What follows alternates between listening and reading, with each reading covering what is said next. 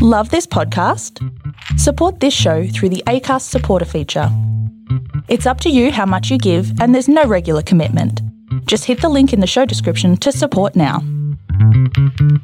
This podcast is recorded on the lands of the Wurrung and the Wadawurrung people of the Eastern Kulin Nation, and we wish to acknowledge them as traditional owners. We would also like to pay our respects to their elders, past and present, and Aboriginal elders of other communities who may be listening.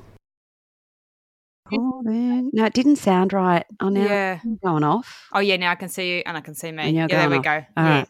Okay. Fucking going off tap. Oh yeah. It's and fucking going we're off. we're recording. All right, we've got to remember what we talked about because that was good. Um, the weather. The we-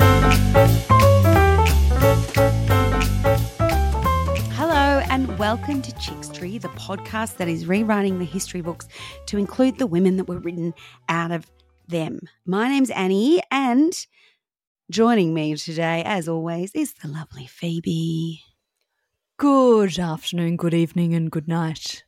It is That was- moi. That was lovely. That was in your best podcasting voice. Thank you. Yes, thank Yeah, you. yeah, she's Mhm, Dropped yeah. a few octaves Oh, yeah. since she started podcasting. Ah, how are you? What's been uh, going on? I'm great. I'm Mm. great. How are you? Um, Mm. What's been going on? Well, we were just saying the weather's been fabulous. Oh, the weather's here. been great. It's Mm. been look, it's been lovely. It's lovely now, Mm. although bit of rain. bit of rain about. bit, of rain, bit of rain. So my um parents are overseas at the moment, Mhm. and you know, Dad's sending the messages home, going, "We're expecting forty mils over, you know, Thursday, Friday, Yeah. or whatever it is." And, do you, are you expected to like batten down the hatches and like Uh, prepare? I'm not hundred percent sure what he expects us to do. Right. He just he's he's Just the typical- information. It's the information. Yes. He's your typical, you know, 60s, like in any 60s farmer. His mum and dad are overseas sending the text message, you know, you know, Yeah. make sure you check the weather. He's like technology escaped him and he's got a smartphone. He's has about five apps on Yep. rotation, you know, the news, the AFL app, and Yes. like three or four different weather apps. And Oh, he just yeah, yeah. constantly, The BoM. constantly, He's on the yeah, BoM. he's on the BoM, and then he's on this, and he's on that, and he's like, no, let me check. And then he's like, Yeah. they've got the weather vane, the old school weather vane at home on the wall, which is probably the most accurate, which completely fascinates me, but probably the most accurate thing. But yeah, got it. Just got to check. You know, I've been out there checking the rain gauge and sending photos. Oh, bless. I Yeah, it's a thing, isn't it? Like I, I Huge. realised that since I moved to regional Victoria, the amount of discussions around water in general, water falling from the sky, water in tanks, water in dams, water pumps. Um, and it's like every single time you come across another human, you have to talk about water Yeah. in some Mm. context. Yeah. And farmers are never happy. There's too Oh, much rain. Yep. There's not enough rain. Yep. Yeah. It's it's too cold. It's too hot. They're never happy. Never. Never. Never. Mm. But um, so my parents are overseas. They're in Turkey at the moment, Mm. and um, they've just done the tour of Gallipoli and Anzac Cove. And Mum said they had a fantastic uh, tour guide, local tour guide, and Mhm. He was, you know, talking about the Australian side of things, and he happened to mention, um, he said, "Oh, do you know, you know, there was a woman, an Australian woman called Gertrude Bell." And my mum said, "Oh my goodness, yes, my daughter does a podcast, and I Oh, know all about her." So I thought, "No, isn't that lovely?" That's So- incredible, and yeah. so good that it, that that tour guide is telling her story or Mm. talking about her, and knows her. Absolutely. That's so fantastic. really cool, very cool. Maybe he Mm. heard our podcast. maybe, maybe he's a listener. Oh, Mm. hello, hello, Turkey. Mm. Hello to Turkey. Um, Turkey's a great place. I, I went to Turkey and did all that, and Mm. did that did a tour as well of Gallipoli, and the tour guide had the most interesting accent because he had had so many Australians on his tour that he had a Turkish slash Australian accent Oh wow. because he mim because that's how he learnt kind Yeah. of English, right? Yeah. Mimicking and and learning kind of slang from hanging around so many Australians. It was unbelievable. And how's your week been? Uh, my week's been good. I've been getting back into reading. I've started to try to read and finish a couple of books that I've got on the go. One of them I was just talking to you about, Mhm. um, called Welcome Home by Najwa Zebian. I hope I've pronounced that right. But it's a beautiful little reminder of how to build a home for your soul and how we shouldn't be putting our we shouldn't be trying to build homes in other people Mm-hmm. and we should connect to our homes within ourselves. Yes. Yes. Okay. Welcome to Annie's TED Talk. Welcome to Annie's TED Talk. Now close your eyes. Imagine a foundation of a house. Um, no, it's very good. Anyway, uh, yeah, and just listening to a bunch of podcasts as I do. Um, the Shandy story, the one I was telling Mhm. you about, Shandy's legacy, which is the season two of that. Listen to that next episode, and it just it's such it's the biggest balls up. It just seems to be getting worse and worse. Like Mm. they're just uncovering Mm. all of this stuff about the Queensland Health's um, DNA lab that is just. I mean, yeah, it's it's frightening. It's Yeah. absolutely frightening the amount of, of cases that, that have just you know gotten through. Anyway, Mm. What's your what's your little fact for us today? Surnames. We all have one. We do. Sometimes we've got two, double barreled. Uh, but did you know that surnames didn't come into being as we know them now until around the end of the 12th century? I was did gonna not say that. that's fairly recent, but that is not. so it was Uh, just like a one one word. yeah. So you one just, name name. just yeah, just your your Madonna. Christian name. Exactly. We're all Prince. share, and yeah, Yeah. exactly, exactly. Um, so I will add that this relates to um, those of Anglo-Saxon heritage. Um, so British Yes. Isles, etc. Mhm, mhm. Um, so why have we not always had surnames? Prior to this time, people people were often known as a nickname or something in relation to where they lived, so as well to identify them, Yeah. or differentiate um, from someone else. So, for example, um, someone might be known as Little John, so that could have been the smaller of the two men in the local village known as John. So, Little John and Big John. Yes. Yeah. So prior to the introduction of surnames, it was a time when villages and communities, even if they were neighbouring or very close by, were separated and essentially um, you didn't see, you rarely saw people outside of that community. Right. mhm. So there was no need to differentiate between people and families. Uh, so then, around the end of the 12th century, the Anglo Saxon ruling class and therefore the upper classes began to introduce surnames to differentiate between people. And these Mhm. were usually fashioned from things such as a place where a family lived, the nickname of a person. So, for instance, Little John. Yes. Um, their relation within the family. So, for example, Johnson would be the son of John. Um, and quite Ah. often, yeah. I yeah. never thought of that. Mm, yeah. So, really, Yeah. anything with sort of a son at the end Is the son will of be the son of. That's- yeah. That's amazing. I've just Mm. realised that. How Yeah. fascinating. Yeah. And then quite often a surname would be derived from someone's occupation. Mm, So that's mhm. probably one of the more common. Yep. So over the next two centuries after that, surnames became more commonly uh, more common and widely spread across the rest of the population, so not just the upper class and the ruling class. And just as an interesting aside, there have been studies that, that have been done that show that in South Korea, 20 million people share just five surnames. So, as a genealogist, that just Yeah. makes my head explode. yes. yeah. right. Whereas um, Scandinavian countries tend to add the word son as well to the end of um, Uh-huh. to the end of names. So Anderson, son of Ander. yes. Um, yeah. In places like Iceland, it would you could be the daughter of someone. So like Ander daughter. Yeah, it's a bit. Right. Yeah, I know that it's really it's very confusing. Yeah. Um, and then, as I said, British and Anglo Saxon surnames tend to be more descriptive and often based on someone's Mhm. trade or skill. mm-hmm. Mm-hmm. But then, you know, spelling for surnames has changed quite a lot over time. You, usually because it was said phonetically, Yep. um, someone could have been illiterate, that sort of thing.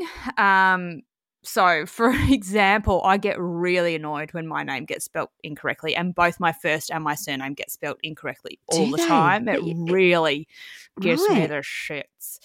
Um, all the time because How do they my, misspell? so Phoebe they Wh- quite often well yeah. Phoebe's a hard it's a hard Yeah, name as is so quite often it's. P H I'm P H O E B E but quite often people spell it P H E O B E. Yeah. um, and my surname is Wilkins, which is most commonly spelt W I L K I N S, but I am E N S. And it's funny, people say, a few people say, and all my family do it when people say, What's your name?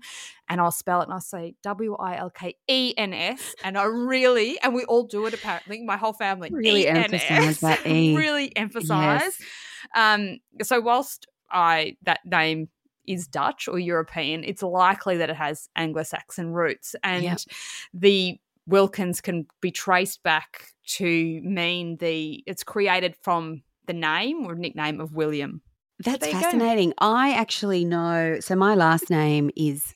I mean, I I never liked my last name growing up because it was um, very hard to pronounce and also hard to spell. So, um, it is Stelliano, and it's Italian, and it's if you read it, you would say Staglieno. Mm-hmm. It's got the G, L, and the I, which is always silent when they're together in in Italian.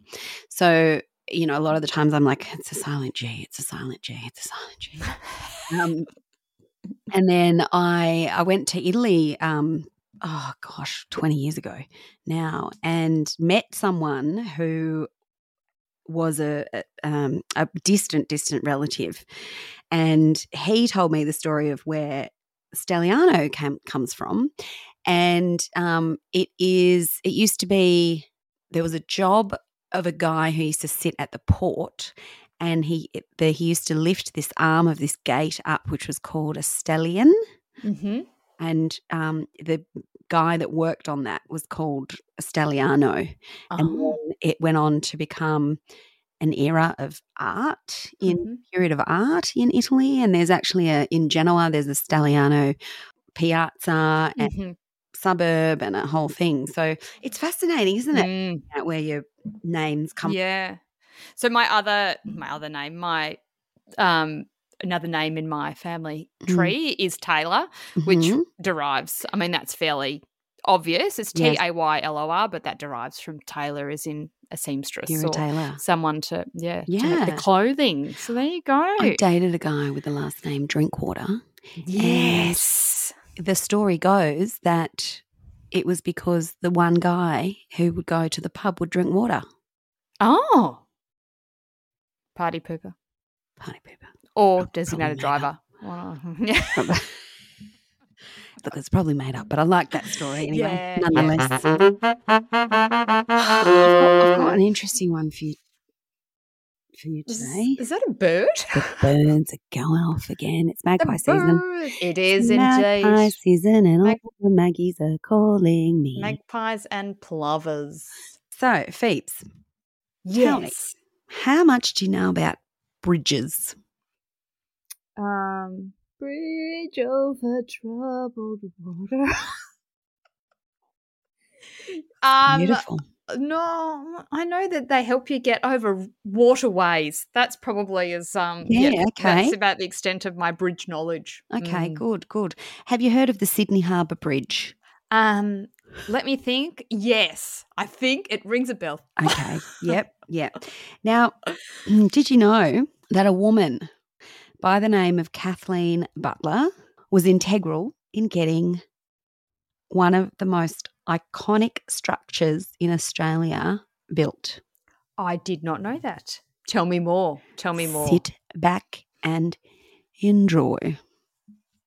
So, uh, yeah, absolutely fascinating story, and only learnt this couple of days ago, listening to a podcast called Forgotten History, which is an amazing Australian history podcast. If you you like that kind of thing, if you're listening to us, you might like history, so you might want to give that a go. Um, really, really in depth. Uh, he does a two parter on Kathleen.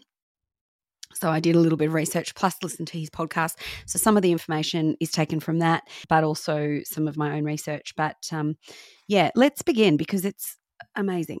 So Kathleen Muriel Butler was born on the 27th of February 1891 in Lithgow in New South Wales. Uh, so Lithgow, for those playing at home, is a small town about 140 kilometres west of Sydney.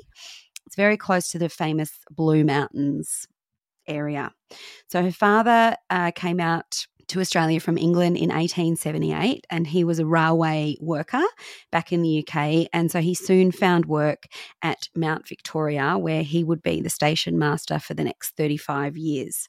So, this part of New South Wales was a very popular day tripping destination thanks to the introduction of a railway that opened in 1860 Wow. and it connected uh, Sydney to Western New South Wales, and it was called the Zigzag Railway.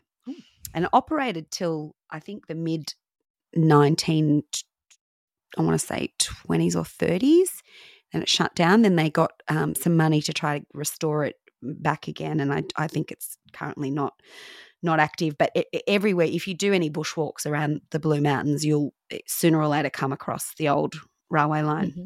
So in 1883, her father married Annie Gaffney and they went on to have seven children. One of those was Kathleen. They lived in the Stratford Cottage in Mount Victoria, which still stands today and operates as a bed and breakfast. Oh, lovely. Kathleen attended primary school in Mount Victoria and then went on to attend Mount St Mary's College in Katoomba. At the age of 16, she leaves school and she starts working at the local steelworks, which had just been awarded contract to check for steel quality and integrity. It was kind of like a testing mm-hmm. station.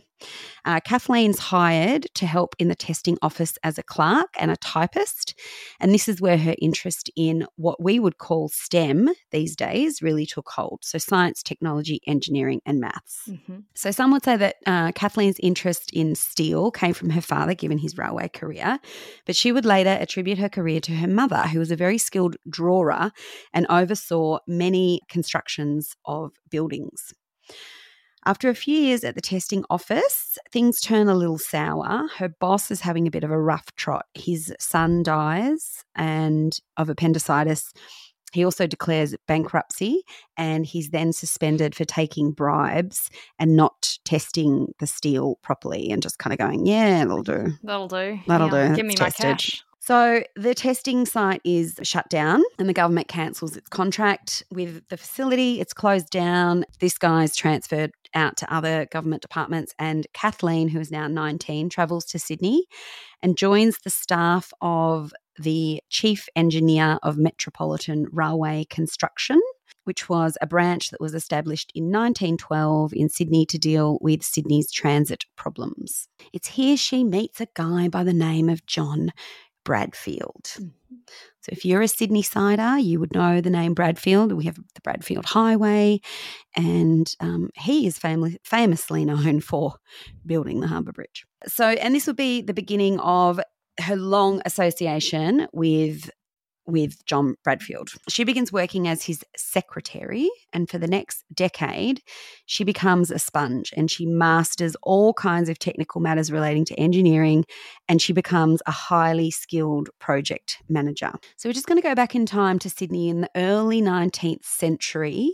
Um, and as we know, Sydney was first colonised on the south side of the harbour. So if you ever coming into Sydney between the heads, you'll know that there's a south side of Sydney and a north side of Sydney, south heads and the north heads. And so on the south side is the Sydney CBD, and that's kind of where you know we, Sydney was first colonized. And uh, on the north side, there was a lot of land on the north side, but not many people had colonized that side because you needed a boat to get mm. across. But it wasn't long before overcrowding on the south side became a huge problem. So the population grew, everyone was trying to cram into their one space, and they were like, something's got to give. So, just as the Aboriginal people had done for thousands of years before the white folk came. Mhm. Uh, if anyone wanted to go to the north side of the harbour, they would need a boat. And in 1807, the first licensed boatman, a man by the name of Billy Blue, starts his own transport business and starts to transport people across the harbour. It soon becomes apparent that the need for a bridge to connect the south side and the north side is imminent. So, way back in 1815, a guy by the name of Francis Greenway was the first person to propose a bridge. His argument included the practical benefits, but also he said if both sides of the harbour looked to be colonised and built up, this would look really impressive to anyone coming to Australia through the heads for the first time. Be like, oh wow, this is great. This is sick. white man's just not only wrecked that side of the harbour, let's also wreck the other side of the harbour. yeah, we're even Stevens. Even Stevens. So, in the next century that followed, many bridges are proposed from floating bridges to tunnels to arch bridges to cantilever bridges. Mhm. In 1896, four bills are introduced to Parliament for the construction of two bridges and two tunnels, but it never get, goes anywhere. Then in 1900, the Minister for Transport receives more designs, and again, nothing's accepted. Uh, in 1908, a royal commission into the construction of a bridge is called for, but again, nothing is passed. And it won't be until around 1920 when the government finally agrees that a bridge would be a good idea. Mm. So the government uh, puts a call out for submissions and says, "Okay, send us your ideas. If you guys, if you guys want a bridge, tell us your ideas." So initially, the bridges that were put forward weren't going to carry trains until John Bradfield submits his plan for a cantilever bridge carrying four lanes: a roadway, a motorway, and a footway, with an estimated cost of two million seven hundred and fifty thousand pounds. It's a lot, a lot of money. A lot of money. So again, there's a lot of stalling. There's a lot of like, yeah, we'll do it. No, we won't do it. That's a lot of money. We should really spend that money on the war effort. We should, you know, we don't want the people in the country thinking we're spending all of the money in New South Mhm. Wales on a bridge. You know, what about the people? What, are, you know, we've got to kind of not be seen to be favouring the city people. But eventually, in July 1912, Bradfield's plans accepted, although the bill had still not been passed in Parliament for the construction. And he just takes it as a green light anyway, and he starts to put his team together. The first person he hires is none other than Kathleen Butler. So it was a mixture of her definitely hired on her merits of engineering skill, but also the fact that she was a really good communicator, that Mhm. she was, you know, there was going to have to be a lot of comms and a lot of uh, correspondence between you know people in Australia and also looking to tender for the bridge overseas. Her job title was confidential secretary to the Hmm. chief engineer, and that actually disguised her role, um, which was quite significant on the project. Today, her job title would be technical advisor or senior project manager. Mhm. Bradfield really looks to Kathleen as his right hand woman. He encourages her to get involved as much as she can, and the pair begin to work on the bridge plans. They start work, and then obviously the war comes up and it puts a massive stall on all of the um, all of the plans. So during this time, Kathleen and uh, Bradfield continue working on the design of the bridge, and she remains focused and dedicated to him every step of the way. Even though all of the men in the team have left and gone off to war, she's like, "I'm here with you, and I'm going to stick it out, and let's do this thing." So over the next decade, she works with him and is involved in all aspects of project planning, and she acts as a linchpin for the information flow. And she's mastered all sorts of intricate technical matters of engineering. She also realizes that although the technical aspects are very important, so too are public relations and the developing relationships to try to fight the red tape and developing relationships to try to fight the red tape will be very important for the bridge to be built. Kathleen becomes like a PR manager for the bridge. She writes articles for local newspapers. She tries to get everyone on side by putting forward enticing arguments to get the bridge built. After a third bill to get the bridge built was passed, was again passed by the Legislative Assembly, Parliament dissolved it before the council could vote again. So it's all still happening. It just seems mm. like they keep trying to go, we need this. They keep trying to pass the bill. Parliament says nada. After a third bill is again passed and later dissolved by Parliament, this doesn't stop Bradfield and Kathleen, and they continue working to prepare the very important documents, which include the specifications for engineering of the bridge. Bradfield then has to travel to New York and London. So he's trying to see if he could get anyone overseas to tender for the bridge. And Kathleen is left behind to basically look after all of the matters on the ground. And Bradfield takes with him the specifications that Kathleen has prepared. When Bradfield uh, is in New York, the government does another backflip and puts a pause on the bridge again and says, This isn't going to happen. We're not going to spend our money. He needs to come home and party's over. Kathleen cottons onto this and she beats the government to getting a telegram to Bradfield, telling him instead to move on so that when the cable arrives, he won't be there and he could essentially just continue his work without mm-hmm. disruption and use the argument that the telegram never reached him. So he wasn't doing anything wrong. So by the time the government's telegram gets to Bradfield after hers, mm-hmm. he's already in London and he's already talking to other companies about about the bridge. And then eventually the government again changes its mind and agrees to having a bill submitted to parliament once again. So a lot of historians say that had it not been for Kathleen acting so quickly to get the message to Bradfield that the bridge most probably would have stalled again and that the companies that they were approaching for tenders would have lost faith and that they would have probably had to start from scratch again. Okay, so by now it's 1922 and the government agrees to consider another bill. So Kathleen is tasked with preparing the brief for Parliament while Bradfield Bradfield is still away. Finally, after more than a century after the first ideas of a bridge and more than a decade of Kathleen and Bradfield preparing and planning, the British firm Dorman Long are appointed in 1924. And Kathleen wastes no time in publicising the specifics of their plans, writing an in depth newspaper article about our harbour arch bridge, the world's record, in the Sydney Mail on the 12th of March 1924. Now, why I found this story so fascinating is because at this point in the story, it's worth note- noting that our listeners would be forgiven for thinking that Bradfield would be taking all the credit. Mm. And that the fact that you know she had prepared these documents and they were the they were the documents that were given to parliament that really it was it was the man's job and she was just there typing up his notes but this is actually the complete opposite. He he wants the world to know that it was Kathleen's incredible attention to detail and accuracy in her technical notes that helped to get the bill passed.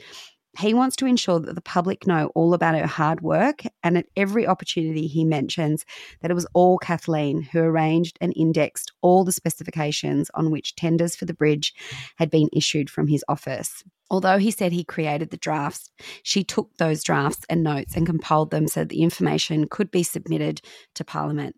Bradfield also quotes feedback he receives from some of the companies he's seeking a tender from, saying the specification was the most detailed and specified they had ever encountered. Good on him. Good on you, Bradfield. Yeah. We like you. Mm. That doesn't happen often. No. Kathleen tells the Evening Standard newspaper at the time, We were working on the report for six weeks, night and day. I think I know that report and the specification off by heart. Those were exciting days. I was the only woman present in the minister's room when the tenders were opened. It was the most exciting moment. So, with Bradfield back in Sydney, uh, he's needed on the ground to deal with the matters there. Uh, and because they've appointed this company in London, Kathleen hops on a boat and heads off to the UK with three engineers, and she's tasked with setting up offices to run the London end of the project that that's going to be based in the Dorman Long offices.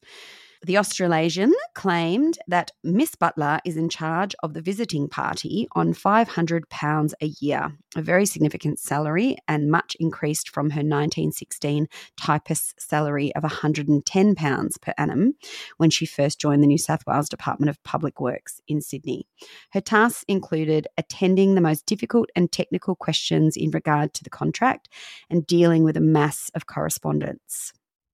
Another notable woman, Dorothy Donaldson Buchanan, the first woman in Britain to gain qualification as a civil engineer, was also working on the bridge project in the same Dorman Long offices at the time. Isn't that fantastic? That's cool. Two women Yep. in the 1920s working on one of the most iconic structures in the world together. Mm. Unbelievable. In the podcast, he goes into sort of more detail around what she did while she was over there. And you know she was she was hands on you know she was going around to checking all the rivets and all of the you know making sure that the rivets had to fit exactly and everything had to be Mm. perfect. And everything was you know engineered to an, an nth degree like to her, to her specifications. And she oversaw all of it making sure that whatever was written on her paper was being translated you know mm-hmm. into the little the models and stuff that they were creating and apparently the first thing ever made out of the steel that the Sydney Harbour Bridge is made from was a little trinket box that the engineers made for her, a little jewelry box, and it had some inscription on the inside that her family still to this day Oh, I love that. Yeah, isn't that cool? So, uh, Kathleen receives enthusiastic press attention in London and at home in Australia for her work. Her arrival in London featured in both the suffrage magazine The Vote and in several gossip columns, which complimented her expertise and noted her interest in surfing, tennis, and dancing. And it's really funny because all of the stories, because he reads in the podcast, he reads a lot about the the articles, the newspaper articles of the time, and he actually quotes them and reads them out. And a lot of them say, you know, even though she's she's a working woman and she's you know doing these jobs of a man, that they still have to say that she's also very ladylike and she's Mhm. also doing the things that women and ladies should Mhm. do, Yes. like tennis and dancing. Mhm. So even though she is doing engineering, but she's also, you know, she's actually also still not forgetting that she's a lady. Yes. Does her needlework. Does Mm. needlework. Although I love her interest in surfing, Yeah. tennis, and dancing. Legend. As the Echo put it in 1924, she's an advocate of hard work, leavened with an equal part of healthy recreation. Mm. Love it. The Woman Engineer Journal of the Women's Engineering Society described her as a pioneer and the first Australian woman to take a practical interest in engineering enterprise. Kathleen returns to Australia in January 1925 and her family throws her a party in Lithgow, where she announces that she would be returning to Sydney on Monday and on Tuesday she would enter in earnest on the six years job of constructing the Harbour Bridge. In 1926, Kathleen contributed two illustrated articles to the Woman Engineer Journal detailing the technical work progress on the Sydney Harbour Bridge, including one photograph of Kathleen herself drilling the first hole into the steel work for the bridge. She undertook site visits with the project engineers, including the inspection of the excavation for the southwest skewback bridge, bridge speak. Ah, uh huh, uh huh. Now, this is where the story takes a bit of a turn. Oh, God. no, no. And guess what it involves? Probably a man. Yes. In 1927, great band, Kathleen gets married to Maurice Haggerty. He's a grazier. He lives in Cunnamulla in Queensland, and they get married in St Mary's Cathedral in Sydney. So, because she's getting married, it means that she has to make the very difficult decision of choosing to be a house, well, not choosing to be a housewife, of being forced to be a housewife and leaving her career because women at the time couldn't have it all. You could not be a wife and a worker. Just, just a wife with no brains. That's, That's all you're allowed it. to do. No opinion. Yeah. Mm. And they go on to have a daughter named Anne in 1931. And by all reports, the husband sounds like a bit of a dick. Apparently, he was quite abusive, had a drinking problem, would often come home drunk. And it just it didn't sound like a very nice man at all. And Kathleen, you know, she really must have regretted her decision. She was this amazing, worldly, you know, incredible woman with this career and knowledge, and she's being respected in circles of men. And all of a sudden, she finds herself on a grazier station in Cunnamulla in Queensland, being a farmer's wife, God, in the middle of nowhere. right? She did, however, keep in touch with uh, Bradfield and his family. Although she wasn't technically working on the bridge, um, she was still trying to keep across it. Mm-hmm. And she also made sure that she was there for the opening of the Sydney Harbour Bridge in 1932. Her love of bridges and engineering continued, even though she wasn't able to work. And in uh, 1936, she took her vis- her daughter Anne to visit Bradfield uh, and his wife in Sydney, admitting that she cannot curb her interest in the new Queensland Bridge at Kangaroo Point, um, for which uh, Bradfield was the consulting engineer, and she told him that she hates to be out of it all. Mm-hmm. Oh. So um, that's kind of all I've got on her. She she dies in 1972, Okay. and she's buried in the Macquarie Macquarie Park Cemetery in Sydney. Mm-hmm. And in 2019, a 130 metre tunnel boring machine for the Sydney Metro Tunnel is named Kathleen in her honour. And I just cannot believe that we've uh, never heard of her. No, never. Never heard of this woman, this amazing woman, Kathleen Muriel Butler, who hand in hand with John Bradfield built built the Harbour Bridge and is the reason that the Harbour Bridge Mm. is what it is today. Yep. We've bloody heard of Bradfield. I mean, bless him, he sounds like a great guy. You know, we've got the Bradfield Highway and, and whatever, but nothing about her. Kathleen gets a drill. Yeah. she gets a drill. I was trying. Mm-hmm. No, it's actually a boring machine. It's a boring machine. Sorry. Sorry. Boring machine. Boring. It's a giant drill. I know.